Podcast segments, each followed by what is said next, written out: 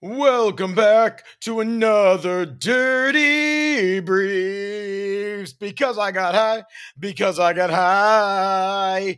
Except I didn't get high. In fact, I have not gotten high in seven months. This is the longest break I have ever taken since I started smoking weed at 14 years old, and I will never forget that first time. You always remember your first, not your second, not your third, but your first. I was 14 years old. I went, went over to my friend Cameron's house after school, and his mom wasn't home, and he had just gotten some not so sticky icky. In fact, I'm sure this was the most garbage weed I have ever seen in my entire life. Looking back, I'm sure it had sticks in it and little G.I. Joe characters. And basically, if I looked at it now, I'd be like, oh, that's a pile of mulch. That's not something I want to put in my body. But back then, my sensors went off and I was like, this is a world that I'm ready to explore. Get me deep into the abyss and let me feel what marijuana is. We rolled it up in a detention slip because we were so badass. Oh yeah, we rolled it up straight into a unused detention slip saying that Cameron still had detention. If we're going to be badasses, let's level up. And then as soon as that smoke hit me, it hurt so bad. It was like the Great Chicago Fire had entered my mouth and my it was just shredding my throat. I was coughing. It was a horrible feeling. And I don't think that was the weed, honestly. I think that was the paper. This is that kind of paper that has the yellow thermal paper in the back of a thick piece of white paper. You're not supposed to be putting that inside your body. You're not even supposed to be doing anything with that, let alone smoking out of it. But we did. And then the next few hours, I just remember being in pure bliss eating every single thing that was put in front of me without a care in the world, just laughing at everything. And in that moment, I knew two things. One, it's terrible to get to the bottom of a bag of chips. There is never enough chips in a bag. Stop with all the puffed air and give me more puffed crisps. But two, marijuana and I, we were going to be in a relationship for a long time.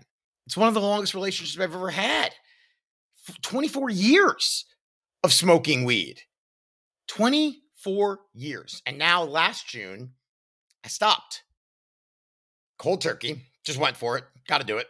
Promised my wife I would for a certain arrangement that we have. And let me just tell you a little bit about what it's been like to not smoke weed for seven months. Have you ever macrodosed reality? Have you ever really felt everything? See, for me, weed was my escapism. It's my vice. It's my avoidance tactic. Whenever I got a little anxious or I just needed to zone out and kind of just lose myself in a haze, bam, I'll get high. It became so natural to me. Like, even after a show, I want to keep that feeling going where I'm just like all lit up inside my body. Great. I'll smoke a little bit and I'll just feel great as I decompress from the high that I was on, really just shifting myself into another high. But you get it. It became so commonplace. I didn't even think about it. I smoked almost every day for years, many, many, many years. I took a break here and there because I know it's good. Basically, I need to break my tolerance and get myself back to a point where I could really get high again. And that's something that I am looking forward to because look, I don't have any certain timeline on when I'm going to start smoking weed again. But I know when I do, it will be more purposeful because this experience has changed me in a lot of ways. It made me realize that I was smoking without any thought behind it, which is fine. However, I would just do it because it was there or because I felt like I should. when I, the first month, every night when I was driving back from a show or just from being out in the world or when I was at a concert, I would just like hanker for it. I'd be like, oh, I just wish I could have some right now. But I knew I couldn't. My dreams came back like crazy. Oh my gosh, I am watching just Werner Herzog documentaries in my dreams every single night. Triple features, they do not stop. I'm not sure I've even slept since June. It is insane what happens when I go to sleep. I am really just like when you don't smoke, when you smoke a lot, your dreams kind of just drift off too. But when you stop, man, do they come roaring back. And it is in high definition. A few weeks ago, I was dreaming that all I was going up these stairs and there kept being a snake in my way and I had to avoid these snakes. And at one point I just kicked a snake and I felt myself just hit it right in the mouth. And it was such a visceral feeling. I was like, wow, I just kicked that snake. And then my wife woke me up. She's like, you just kicked me. Oh, that wasn't a snake. That was my wife. I didn't realize that. I was so sure that I had kicked a snake. And what happens is these dreams are so lucid that I will wake up from a dream be like, oh, okay, I'm in my bed, everything is fine. Then I'll go back to sleep. And it's like a continuation point. It's like I left the a uh, bookmark inside my dream and open right back up. I was like, oh, did you think you were out of this one? Well, we're not done yet. And maybe I'm supposed to be dreaming like this. Maybe my dreams are trying to tell me things. Now, look, I'm not going to make this some weird, like, listen to what my dreams are, man, because I know how boring that would get.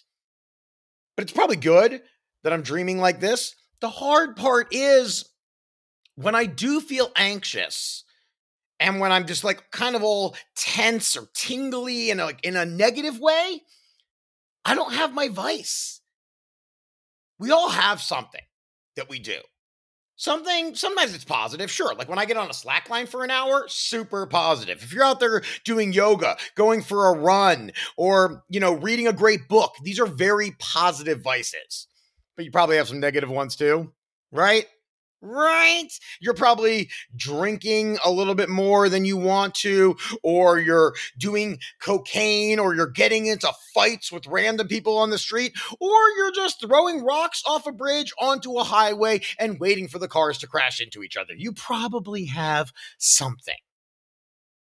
What would happen if you took it away? What would you feel? How would you avoid if the one thing you use to drift off is suddenly put on hold, sorry, my nose is, ugh, I mentioned cocaine and my nose is going crazy. Is that normal? I haven't done cocaine in a very long time. I honestly have no interest in doing cocaine.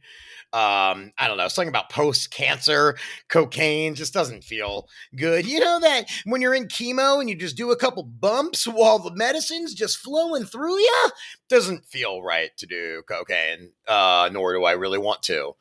But weed, I miss it. I do. I miss it.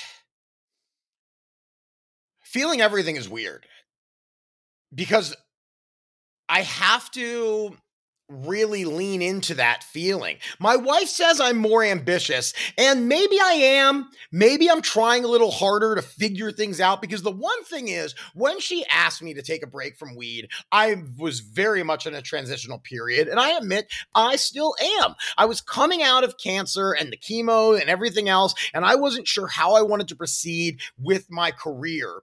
And I thought, okay, maybe changing things up is good. It's always good. Yes, not maybe. Change is always good, even when it's uncomfortable. And not smoking weed for me is a big discomfort. Therefore, I knew this would be a good thing. And seven months in, I'm still not exactly sure what I'm doing.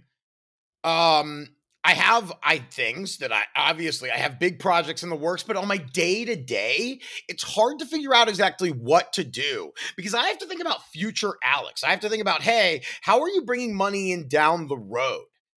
Right? Right now, sure, you can chill a little bit.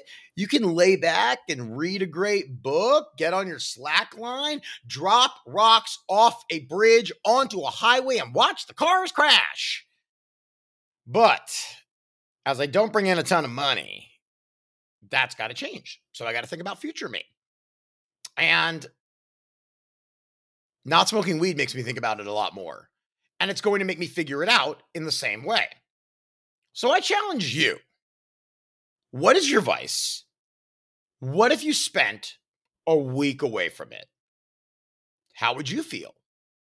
Do you think you're going to be uncomfortable? Is it going to be okay? Are you going to immediately grab onto another vice, and latch yourself onto that? I'll tell you what I do. I watch inspiration porn. Yeah. Getting high off weed feels great. But you know what feels even better? Watching a three year old deaf girl put in a brand new hearing aid and hear her mom say, I love you for the first time ever.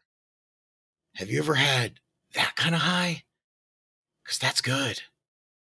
Sure, you can eat a 20 milligram edible, or you can watch a soldier coming home from war and reuniting with his dogs. oh, well, bark me up that tree because that sounds pretty good. Man, I'm excited. I am. I have to be excited because I can't smoke weed. So I have to get excited about other things like this podcast. So thank you for being here. Thank you for being a part of my life. If you're not part of my email list, by the way, um, hoopercomedy.com, you get a free roasting guide when you sign up. So please sign up. I send about an email a week or so because I'm paying for my email service. So I have to send an email a week. Otherwise, I'm wasting my own money, of which I don't have a lot. So, what are you excited about? Are you able to get through it without substances or whatever your vice is? Maybe your vice is cuddling a pug, which is a great vice. That's one of mine too. That's a great replacement for weed, even though I used to love getting high and then cuddling a pug. But now you just cuddle the pug and it's almost as good. Almost. I'm not going to lie to you and say it's just as good because it's almost as good. But with every day that goes on, I'm learning a little bit more about who I am without weed. Doesn't need to be my identity. It never was my identity. I'm not, I've never been a pothead. I'm a person that smokes pot. I used to say the same thing when I was in high school, and people like, oh, you're a theater kid. No, I'm a person who does theater. There's a very different mindset behind each of those. So come see me at a show. I am a free man right now since I just taped that special. I'm building an all new joke structure, doing all kinds of fun things, and I want you to come see it. But also, I want you to get in touch with you because isn't that why we're here? To get in touch with ourselves so we can shine our light onto others? Wow. That's beautiful. I think it's time to stop. I love you. Mwah.